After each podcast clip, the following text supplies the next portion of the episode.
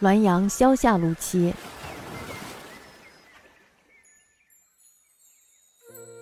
史太常松涛言，出关户部主事时，居南安营，与双父林。一夕道入双父家，血壁已穿矣。忽大呼曰：“有鬼！”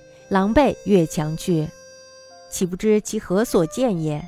其神或哀其穷毒，阴香之余。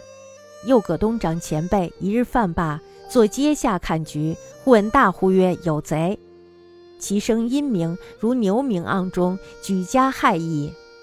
俄连呼不已，谛听在吴下炉炕内，及邀罗者来起事，则磊然一恶夫，昂首长跪。自言前两夕乘暗拦入，伏逆此炕，即夜深出窃，不逾二更微雨，夫人命移烟机两瓮至炕板上，遂不能出。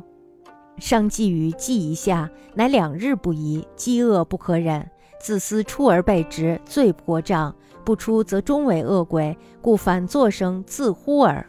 其事极奇，而实为情理所避之，录之亦足资一灿也。太常寺卿史松涛说，刚担任户部主事的时候，住在安南营，与一个寡妇相邻。有一天晚上呢，盗贼想进寡妇家去，在墙壁上凿洞，已经凿穿了。忽然间呢，大呼说有鬼，于是呢，就狼狈的跳墙逃走了。至今不知道他见到了什么东西。难道说神哀怜这个寡妇孤独无依，所以呢，暗中诱惑他吗？还有呢，葛东长前辈有一天吃完饭以后。坐在台阶下赏菊花，这时候呢，就忽然听到有人大声的呼喊着“有贼”，声音是非常的沉闷，就像是牛呢把头埋在了瓮里叫一样。全家人都感到惊异莫名。不一会儿呢，连叫不停。仔细一听呢，是在狼屋下的炕坑里。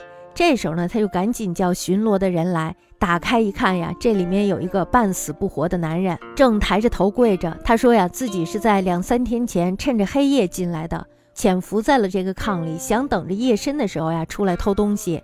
不料呢，二更下起了小雨，夫人呢就让人把两缸腌菜搬到了这个炕板上。这样一来呢，他就出不去了，还希望雨止天晴以后呢，把腌菜搬起来。